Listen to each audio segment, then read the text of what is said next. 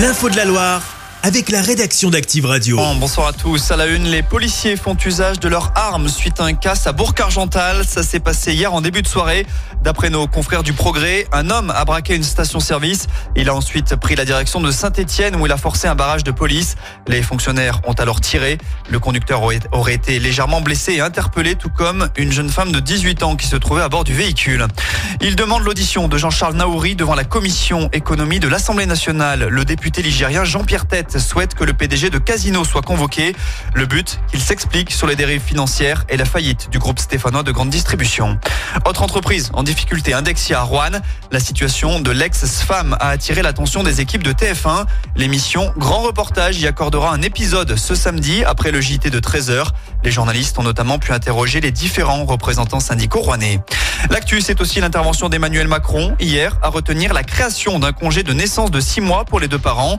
Au chapitre économie, le chef de l'État souhaite des mesures pour permettre de mieux gagner sa vie au travail avec notamment des fonctionnaires davantage rémunérés au mérite.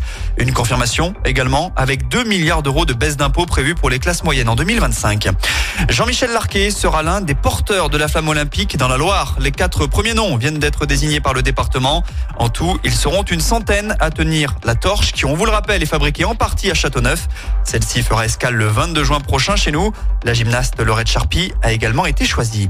Du côté de l'Etra, la saison est malheureusement terminée pour Stéphane Diarra. L'ailier stéphanois sorti sur blessure lors de la rencontre amicale contre Grenoble au début de l'année souffre d'une rupture partielle du ligament croisé antérieur du genou gauche.